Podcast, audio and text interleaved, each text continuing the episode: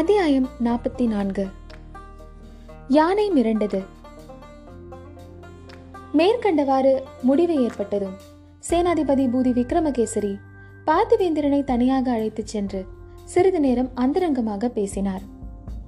பின்னர் தம்முடன் வந்த படை வீரர்களுக்கு தனித்தனியே சில கட்டளைகளை பிறப்பித்தார். பார்த்திவேந்திரன் இளவரசரிடம் விடை பெற்றுக் கொண்டான்.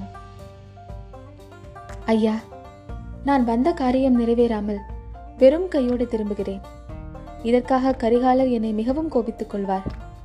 இருந்தாலும் என்ன செய்வது? தாங்கள் பிடிவாதமாக இருக்கிறீர்களே. என் பேரில் குற்றமில்லை. இதற்கு இங்குள்ளவர்கள் எல்லோரும் சாட்சி என்றான். இளவரசர் அவ்வளவு அவசரமாக போக வேண்டுமா? தாங்களும் சேனாதிபதியோடு தொண்டைமானாறு வரை வந்துவிட்டு போகக்கூடாதா? என்று கேட்டார். அந்த பாதகத்துக்கு நான் உடந்தையாக இருக்க மாட்டேன். நான் வந்த கப்பல் திரிகோணமலையில் நிற்கிறது. அங்கே போய் கப்பல் ஏறி கூடிய சீக்கிரம் நான் காஞ்சிக்கு போக வேண்டும். கரிகாலரிடம் நடந்ததை சொல்ல வேண்டும் என்றான் பார்த்திவேந்திரன். பின்னர் வந்தியத்தேவனை பார்த்து வல்லத்தரையனே என்னுடன் நீ காஞ்சிக்கு வரப்போவதில்லையா? என்று கேட்டான். வந்தியத்தேவன் சிறிது திருக்கிட்டு நின்றுவிட்டு இல்லை இளவரசருடன் போக விரும்புகிறேன் என்றான். நல்லது என்னுடன் வராததற்காக பிறகு வருத்தப்படுவாய் என்று சொல்லிவிட்டு பார்த்திவேந்திரன் புறப்பட்டான். சேனாதிபதியின் கட்டளைப்படி அவனுடன் இன்னும் சில வீரர்களும் கிளம்பிச் சென்றார்கள். வந்தியத்தேவன் ஆழ்வார்க்கடியானிடம் அந்த பல்லவன் கூறியதன் பொருள் என்ன? தன்னுடன் வராததற்காக நான் வருத்தப்படுவேன் என்று ஏன் கூறினான்? உமக்கு ஏதாவது தெரிகிறதா? என்று கேட்டான். சேனாதிபதியும் அவனும் கலந்து பேசி ஏதோ சூழ்ச்சி செய்திருக்கிறார்கள். அதன் விவரம் என்னவென்றுதான் சீக்கிரத்தில் தெரியும். உண்மையில் இப்போது ஏற்பட்டிருக்கும் சங்கடத்துக்கு மூல காரணம் இந்த கொடும்பாளூர் கிழவர்தான் என்றான் ஆழ்வார்க்கடியான். அது எப்படி? சேனாதிபதி என்ன செய்திருக்க முடியும்? என்று கேட்டான் வல்லவரையன். எல்லாம் அவருடைய வேலைதான். அவருடைய குடும்ப பெண் ஒருத்தி பழையாறையில் வளர்கிறாள். அது உனக்கு தெரியும் அல்லவா? நன்றாக தெரியுமே. வானதி தேவியை தானே சொல்கிறீர்? ஆமாம். அந்த பெண்ணை இளவரசருக்கு கல்யாணம் பண்ணி கொடுத்து இலங்கை அரசராக இவருக்கு முடிசூட்டி விட வேண்டும் என்று சேனாதிபதிக்கு ஆசை. புத்த குருக்களை கொண்டு இலங்கை கிரீடத்தை அளிக்கும்படி ஏவியவரே இவர்தான். இவருடைய முயற்சியை ரகசியமாக வைத்திருக்கவாவது தெரிந்ததா? அதுவும் இல்லை. செய்தி தஞ்சை கேட்டு விட்டது. அதனால்தான் முதன் மந்திரி அனிருத்தர் இலங்கைக்கே வந்தார். என்னையும் இளவரசரிடம் அனுப்பி வைத்தார். வந்தியத்தேவா எது எப்படியானாலும் நம்முடைய உயிரை நாம் பத்திரமாக காப்பாற்றிக் கொள்ள வேண்டும். இளவரசர் இலங்கை சிம்மாசனத்தை ஏற்க மறுத்ததை பற்றி நீயும் நானும் தஞ்சையில் சாட்சி சொல்லும்படி நேரிடலாம். இதற்குள் சேனாதிபதியின் காரியங்கள் முடிந்துவிட்டன. அவருடன் வந்திருந்த படை வீரர்களில் நாலு பேரை தவிர மற்றவர்கள் எல்லோரும் வெவ்வேறு திசையில் புறப்பட்டு சென்று விட்டார்கள். கடைசியாக இளவரசரின் கோஷ்டியும் புறப்பட்டது. இளவரசர் சேனாதிபதி வந்தியத்தேவன் ஆழ்வார்க்கடியான் இவர்களுடனே மேற்கூறிய நாலு வீரர்களும் உயர்ந்த ஜாதி குதிரைகள் மீது ஏறி வடதிசை நோக்கி புறப்பட்டார்கள். இவர்களை பின்தொடர்ந்து பூங்குழலி ஏறியிருந்த யானை ஜாம் ஜாம் என்று கம்பீரமாக நடந்து வந்தது. பூங்குழலியை தவிர அதன் மீது யானை பாகன் ஒருவன் மட்டுமே ஏறிக்கொண்டிருந்தான் கொஞ்ச தூரம் ராஜபாட்டை வழியாக அவர்கள் சென்றார்கள். ஆனால் ராஜபாட்டையில் பிரயாணம் செய்வது சுலபமாக இல்லை. வழி எங்கும் ஜனக்கூட்டமாக இருந்தது. இளவரசர் அந்த வழியில் வருகிறார் என்பதும் எப்படியோ ஜனங்களுக்கு தெரிந்து போயிருந்தது. இலங்கை தீவின் வடபகுதியில் அப்பொழுதெல்லாம் தமிழர்களே அதிகமாக வசித்தார்கள். அங்கங்கே ஜனங்கள் கும்பல் கும்பலாக நின்று இளவரசர் அருள்மொழிவர்மர் வாழ்க சேனாதிபதி கொடும்பாளூர் வேளார் வாழ்க என்று கோஷித்தார்கள். சில இடங்களில் ஜனங்கள் குதிரைகளை சூழ்ந்து கொண்டு பின்தொடர்ந்தும் வந்தார்கள். வர வர பின்தொடர்ந்து வரும் கூட்டம் அதிகமாகிக் கொண்டு வந்தது. குதிரைகள் வேகமாக போக முடியவில்லை. இளவரசர் சேனாதிபதியுடன் இதை பற்றி விவாதித்ததன் பேரில் ராஜபாட்டையிலிருந்து விலகி காட்டு வழியில் போவதென்று தீர்மானமாயிற்று. ஜனங்களை மெதுவாக கழித்து கட்டிவிட்டு அவர்கள் காட்டு வழியில் பிரவேசித்தார்கள். காட்டு வழியிலோ இயற்கை இடையூறுகள் காரணமாக வேகமாக போக முடியவில்லை. கொஞ்ச தூரம் போனதும் தாமரை தடாகம் ஒன்று தென்பட்டது. அதன் கரைக்கு வந்ததும் எதிர்க்கரையில் ஒரு பெரிய ஜன கும்பல் நிற்பது தெரிந்தது. இவர்களை பார்த்த உடனே அந்த ஜன கும்பலின் மத்தியிலிருந்து தாரை தப்பட்டை கொம்பு பேரிகை முதலிய வாத்தியங்களின் பெருமுழக்கம் கிளம்பிற்று. கொஞ்சம் இருங்கள் நான் போய் அவர்கள் யாரென்று பார்த்துவிட்டு வருகிறேன் என்று கூறிவிட்டு சேனாதிபதி குதிரையை தட்டிவிட்டு கொண்டு முன்னதாக சென்றார். சிறிது நேரத்துக்கெல்லாம் திரும்பி வந்து இளவரசர் இந்த வழி வருவது எப்படியோ பக்கத்து கிராமவாசிகளுக்கு தெரிந்து போயிருக்கிறது. இளவரசருக்கு மரியாதை செய்யத்தான் அவர்கள் காத்திருக்கிறார்கள் என்றார். ஜனங்கள் நெருங்கி வந்தார்கள். இளவரசரை சுற்றி சுற்றி வந்து அடங்காத ஆர்வத்துடன் பார்த்தார்கள். பல வகை ஜெயகோஷங்களையும் வாழ்த்துளிகளையும் கிளப்பினார்கள். அவற்றில் ஈழத்தரசர் அருள்மொழிவர்மர் வாழ்க என்ற கோஷம் பிரதானமாக இருந்தது. இளவரசர் முகத்தில் புன்னகை மலர்ந்தது. அந்த ஜனக்கூட்டத்திற்கு தலைவன் என்று தோன்றிய ஒருவனை அருகில் அழைத்தார். இவர்கள் எதற்காக எனக்கு ஈழத்தரசு பட்டம் கட்டுகிறார்கள்? என்று கேட்டார். அவன் மிக பணியுடன் அரசே பன்னெடுங்காலமாக இந்த ஈழ நாடு நிலையான அரசு இல்லாமல் அவதிப்படுகிறது. பொன்னியின் செல்வர் ஈழ நாட்டின் மன்னராக வேண்டும் என்பது எங்கள் கோரிக்கை. இந்த நாட்டில் வாழும் எல்லா ஜனங்களுடைய விருப்பமும் அதுதான். தமிழர்கள் சிங்களவர்கள் சைவர்கள் பௌத்தர்கள் துறவிகள் இல்லறத்தார் எல்லோரும் அதையே விரும்புகிறார்கள் என்று கூறினான். இளவரசருக்கும் அவரை சேர்ந்தவர்களுக்கும் விருந்து அளிக்க அவர்கள் ஏற்பாடு செய்திருந்தார்கள். விருந்தை ஏற்றுக்கொள்ளாமல் போக முடியவில்லை. விருந்து உண்ட பிறகு விடைபெற்று புறப்படுவதற்கு வெகு நேரமாகிவிட்டது. இளவரசருக்கு உபசாரங்கள் நடந்து கொண்டிருந்த சமயத்தில் வந்தியத்தேவனும் ஆழ்வார்க்கடியானும் தனித்து பேசிக்கொள்ள சந்தர்ப்பம் கிடைத்தது. தம்பி பார்த்தாயா? இதெல்லாம் சேனாதிபதியின் சூழ்ச்சி என்று தெரியவில்லையா? முன்னாலேயே அவசரமாக செய்தி அனுப்பி இந்த உபசாரங்களை எல்லாம் ஏற்பாடு செய்திருக்கிறார் என்றான் ஆழ்வார்க்கடியான். சேனாதிபதியின் ஏற்பாடுதான் என்று ஒருவாறு தெரிகிறது. ஆனால் இந்த சூழ்ச்சியின் நோக்கம் என்னவென்று தெரியவில்லையே. இப்படியெல்லாம் இந்த தீவில் வாழும் ஜனங்கள் சொல்வதை கேட்டு இளவரசர் நேற்று வேண்டாம் என்று மறைத்த சிம்மாசனத்தின் பேரில் இன்றைக்கு ஆசை கொண்டு விடுவார் என்ற எண்ணமா? என்று வந்தியத்தேவன் கேட்டான். அது ஒரு நோக்கமாக இருக்கலாம்.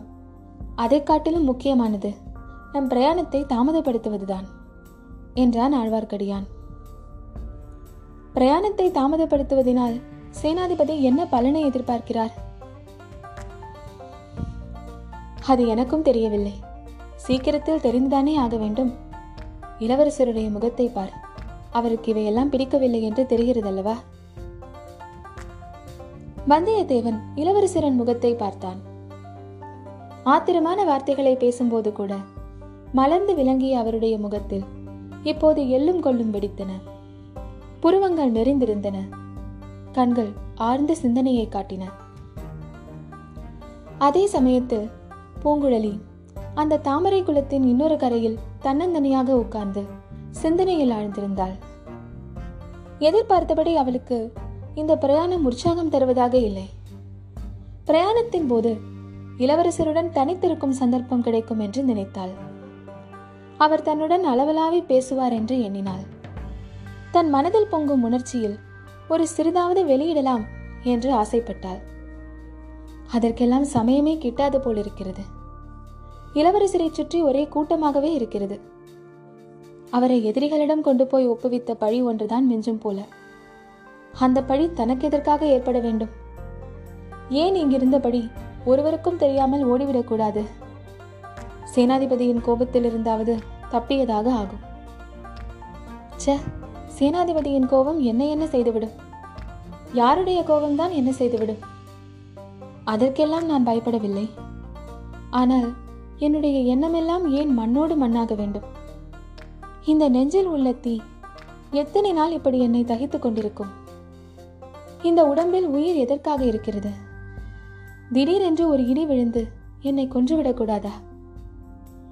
இப்படி எத்தனையோ ஆயிரம் தடவை ஆசைப்பட்டாகிவிட்டது. பயன் ஒன்றுமில்லை. இந்த உயிர் தானாக போகப் போவதில்லை. நானாக ஏதாவது செய்து கொண்டால்தான் இந்த உயிர் போகும். ஆ என்ன இது? கனவு காண்கிறேனா? இல்லை கனவில்லை. அங்கே அந்த பாழும் மண்டபத்துக்கு பக்கத்தில் இளவரசருடைய சிநேகிதர் என்னிடமிருந்து பிடுங்கி எறிந்த கத்தி. இதோ வந்து என்னருகில் விழுந்திருக்கிறதே. இதை யார் எரிந்திருப்பார்கள் யாரோ இவருடைய பகைவர் தான் என்னை கொல்வதற்குத்தான் இருந்திருப்பார்கள். என்ன துரதிர்ஷ்டம்? என் மேல் விழாமல் சற்று நகர்ந்து விழுந்து விட்டதே. இதுவும் நல்லதற்காகத்தான். கையில் இந்த கத்தி இருக்கட்டும். அவருக்கு நான் கொடுத்த வாக்கை நிறைவேற்றிய பிறகு அவரை அந்த பாதகர்களிடம் கொண்டு போய் ஒப்படைத்த பிறகு அவர் எதிரிலேயே இந்த கத்தியினால் குத்திக்கொண்டு இறந்து விடுகிறேன். சீச்சி எதற்காக அவர் மனதை அப்படி புண்படுத்த வேண்டும்? அவர் கப்பலில் ஏறி போன பிறகு படகில் ஏறி நடு கடலில் சென்று அங்கே குத்திக்கொண்டு சாகலாம். என் அருமை கத்தியே நீ திரும்பி வந்தாயல்லவா உன்னை அனுப்பியவர்களுக்கு வந்தனம். ஒருவேளை இளவரசர் மேலே எரிய எண்ணி இதை எரிந்திருப்பார்களோ? ஆம் அவருக்கு வழியில் எத்தனையோ ஆபத்துக்கள் நேரலாம் என்று சேனாதிபதி கூட சொன்னாரே. அப்படி ஒரு சந்தர்ப்பம் எனக்கு கிடைக்கக்கூடாதா? அவர் பேரில் குறிபார்த்து எரிந்த கத்தி என் நெஞ்சில் விழக்கூடாதா? அப்படி விழுந்து அவருக்காக நான் உயிர் துறக்கும்படி நேரக்கூடாதா? அவ்விதம் நேர்ந்தால் நான் ரத்தம் பெருக்கி உயிர் துறக்கும் சமயத்தில் பூங்குழலியின் மனதில் ஒரு விசித்திரமான தோற்றம் ஏற்பட்டது. அவளுடைய மார்பில் கத்தி பாய்ந்திருந்தது. அதிலிருந்து ரத்தம் கொட்டிக் கொண்டிருந்தது. இளவரசர் ஓடி வந்தார். ஐயோ எனக்காக உயிர் துறக்கிறாயா? என்று கேட்டார். பூங்குழலியின் உள்ளம் பூரித்து நெஞ்சிலிருந்து ரத்தம் அதிகமாக பீரிட்டு வந்தது. இளவரசர் அவளை வாரி எடுத்து தம் அடியில் போட்டுக்கொண்டார் அவளுடைய நெஞ்சிலிருந்து பெருகிய ரத்தம் அவர் உடம்பையும் உடைகளையும் நனைத்தது. பூங்குழலி கலகலவென்று சிரித்தாள். இளவரசே இப்போதாவது என் நெஞ்சில் உள்ளது என்னவென்று தெரிந்து கொண்டீர்களா? என்று கேட்டாள். அடி பாவி அது எனக்கு முன்பே தெரியும். இதற்காகவா உயிரை விடுகிறாய்? என்று இளவரசர் அலறினார் பூங்குழலிக்கு ஆனந்தம் தாங்கவில்லை. உரத்த சத்தம் போட்டு சிரித்தாள். ஏ பைத்தியமே என்ற குரலை கேட்டு பூங்குழலி நிமிர்ந்து பார்த்தாள். எதிரில் வந்தியத்தேவன் நின்று கொண்டிருந்தான். இளவரசர் ஏற்கனவே கோபமாக இருக்கிறார். பிரயாணம் தாமதப்படுகிறது என்று. உன்னால் வேறு தாமதம் வேண்டாம். சீக்கிரம் எழுந்து வா என்றான் வந்தியத்தேவன்.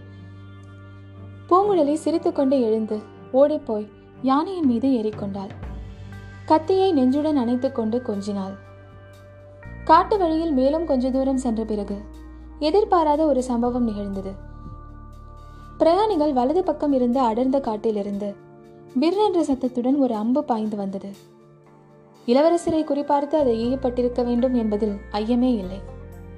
ஆனால் அந்த அம்பை விட வேகமாக இளவரசர் குதிரையின் கயிற்றை இழுத்து திருப்பினார். அம்பு அவருக்கு வெகு சமீபமாக சென்று அவருக்கு அப்பால் வந்து கொண்டிருந்த ஆழ்வார்க்கடியானுடைய தலைப்பாகையில் பாய்ந்து அதை கொத்திக் கொண்டு சென்றது. ஆழ்வார்க்கடியான் தலையை தடவிக்கொண்டு வியப்புடன் பார்த்தான். சேனாதிபதி பூதி விக்ரமகேசரி திடுக்கிட்டு போய்விட்டார். எல்லோருமே திகைத்து நின்றார்கள். பூங்குழலியோ அந்த அம்பு தன் பேரில் விழுந்து தன்னை கொல்லவில்லையே என்று வருத்தப்பட்டாள். சிறிது திகைப்பு நீங்கிய பிறகு சேனாதிபதி இளவரசி பார்த்தீர்களா? தங்களை பாதுகாப்பில்லாமல் தனியே அனுப்பியிருந்தால் எவ்வளவு பிசகான காரியமாக இருக்கும்? என்று சொல்லிவிட்டு காவலுக்கு வந்த வீரர்களை காட்டுக்குள் புகுந்து தேடிச் சொன்னார். அவர்கள் சிறிது நேரம் தேடிவிட்டு திரும்பி வந்து யாரும் அகப்படவில்லை என்றார்கள். சேனாதிபதி மேலே பிரயாணத்தை பற்றி ஏற்பாடு செய்ய தொடங்கினார். இளவரசரை நடுவில் நிறுத்தி நாம் நாலு புறமும் சூழ்ந்து வர வேண்டும் என்று கூறி வியூகம் வகுக்க ஆரம்பித்தார். அப்போது இளவரசர் சேனாதிபதி ஒரு வேண்டுகோள் என்றார். இது என்ன வார்த்தை? கட்டளையிடுங்கள் இளவரசே என்றார் சேனாதிபதி. நான் உயிரோடு தஞ்சை செல்ல விரும்புகிறேன். நான் குற்றமற்றவன் என்பதை என் தந்தையிடம் மெய்ப்பிக்க விரும்புகிறேன் என்றார் இளவரசர். தங்கள் தந்தை ஒரு நாளும் சந்தேகிக்க மாட்டார் இளவரசே என்றார் சேனாதிபதி. தந்தை மட்டுமல்ல மக்கள் எல்லோரும் ஒப்புக்கொள்ளும்படி நிரூபிக்க விரும்புகிறேன். அந்த காரியத்தை நிறைவேற்றிய பிறகு என் உயிரை பற்றி சிறிதும் கவலைப்பட மாட்டேன். அதற்கு முன்னால் வழியிலேயே உயிர் திறக்க விரும்பவில்லை என்றார் பொன்னியின் செல்வர். ஐயா தங்கள் உயிருக்கு ஆபத்து வருவதாக இருந்தால் அந்த சனமே இந்த கொடும்பாளூர் வாளை என் நெஞ்சிலே செலுத்திக் கொள்வேன் என்றார் சேனாதிபதி. அதிலொன்றும் பயனில்லை. சோழ நாடு மகத்தான நஷ்டமடையும் என்றார் பொன்னியின் செல்வர். தங்களை இழப்பதை காட்டிலும் பெரிய நஷ்டம் சோழ நாட்டுக்கு வேறு என்ன இருக்க முடியும்? தங்களுக்கு ஆபத்து வருவதற்கு காரணமாக இருந்துவிட்டு அப்புறம் இந்த கொடும்பாளர் கொடும்பாவி ஒரு கணமும் உயிரை வைத்துக் கொண்டிருப்பேனா? என்றார் சேனாதிபதி. அப்படியானால் என் உயிரை நான் காப்பாற்றிக் கொள்வது இன்னும் முக்கியமாகிறது என்றார் இளவரசர். அதை காட்டிலும் முக்கியமானது இந்த உலகத்தில் வேறு எதுவும் இல்லை என்றார் சேனாதிபதி. அதற்கு எனக்கு ஒரு யோசனை தோன்றுகிறது என்றார் பொன்னியின் செல்வர். சொல்லுங்கள் ஐயா என்று அவசரத்துடன் சொன்னார் சேனாதிபதி. குதிரை மேல் பிரயாணம் செய்யும் வரையில் சற்று முன் வந்த அம்பை போல வேறு அபாயங்கள் ஏற்பட்டு கொண்டுதான் இருக்கும். நடந்து போகலாம் என்று சொல்கிறீர்களா? அல்லது எனக்கு யானைகளின் பாஷை நன்றாக தெரியும் சேனாதிபதி. யானைகள் நான் சொன்னபடி கேட்கும். அதை தாங்கள் அறிவீர்கள் அல்லவா? ஆம் இளவரசே. யானைப்பாகன் வேஷம் பூண்டு இந்த இலங்கை தீவின் பெரும் பகுதியை தாங்கள் சுற்றி பார்த்திருப்பதும் எனக்கு தெரியும். ஆகவே நான் சொல்கிறபடி என்னவென்றால் மறுபடியும் சிறிது நேரம் யானைப்பாகன் ஆகிறேன் இப்போது யானையை நடத்துகிறவன் கொஞ்ச தூரம் என் குதிரை மேல் ஏறிக்கொண்டு வரட்டும். இதை கேட்ட சேனாதிபதி சிறிது மன தடுமாற்றம் அடைந்ததாக தோன்றியது. இளவரசருடைய யோசனைக்கு யாராவது ஆட்சேபம் சொல்ல மாட்டார்களா என்று ஆவலுடன் சுற்றுமுற்றும் பார்த்தார். ஆனால் எல்லோருமே கம்மென்றே இருந்து விட்டார்கள் ஐயா யானை பாகனுக்கு குதிரை ஏற தெரியுமோ என்னவோ? தெரியாவிட்டால் நடந்து திரும்பி போகட்டும். இளவரசி அந்த பெண் பெரிய சங்கோஜியாக இருக்கிறாளே. அவள் தங்களுக்கு சரிசமமாக யானை மீது உட்கார மாட்டேன் என்று சொன்னால் கீழே குதித்து நடந்து வரட்டும். தங்கள் சித்தம் இளவரசே. இளவரசர் உடனே குதிரை மீதிருந்து குதித்தார். யானையின் அருகில் சென்றார். பூங்குழலியின் கரிய கண்கள் ஆர்வத்தினால் நீண்டு வியப்பினால் அகன்று அவரை நோக்கின. யானை பாகனை இறக்கி விட்டுவிட்டு தாம் யானை மீது பாய்ந்து அதன் கழுத்தில் உட்கார்ந்து கொண்டார். தடைப்பட்ட பிரயாணம் மறுபடியும் ஆரம்பமாகியது. பூங்குழலி புலகாங்கிதம் அடைந்தாள். யானையின் முதுகின் மேலிருந்து மேகங்களின் மீது பாய்ந்தாள். வானவெளியில் உலவினாள். சொர்க்கத்தை எட்டி பார்த்து அதன் விவரிக்க முடியாத இன்ப சுகத்தின் இயல்பு இது என்பதை ஒருவாறு உணர்ந்து அறிந்தாள். ஆஹா இது என்ன தேவகானமா? இவ்வளவு இன்பமாக இருக்கிறதே. இல்லை தேவகானத்துக்கு இவ்வளவு இனிமை ஏது? இளவரசர் அளவா பேசுகிறார்? சமுத்திரகுமாரி என்னுடன் இந்த யானை மீது தனியாக இருப்பது உனக்கு அருவருப்பாக இருக்கிறதா? ஏழு ஜென்மங்களில் நான் செய்த தவத்தினால் இந்த பாக்கியம் எனக்கு கிட்டி இருக்கிறது பிரபு. திடீரென்று இந்த யானைக்கு மதம் பிடித்து இது ஓட ஆரம்பித்தால் நீ பயப்படுவாயா? தங்கள் பக்கத்தில் இருக்கும்போது வானம் இடிந்து விழுந்தாலும் பயப்பட மாட்டேன் ஐயா. உன் படகை எங்கே விட்டுவிட்டு வந்திருக்கிறாய் பூங்குழலி? யானை இரவுத்துறைக்கு சமீபத்தில் இளவரசே.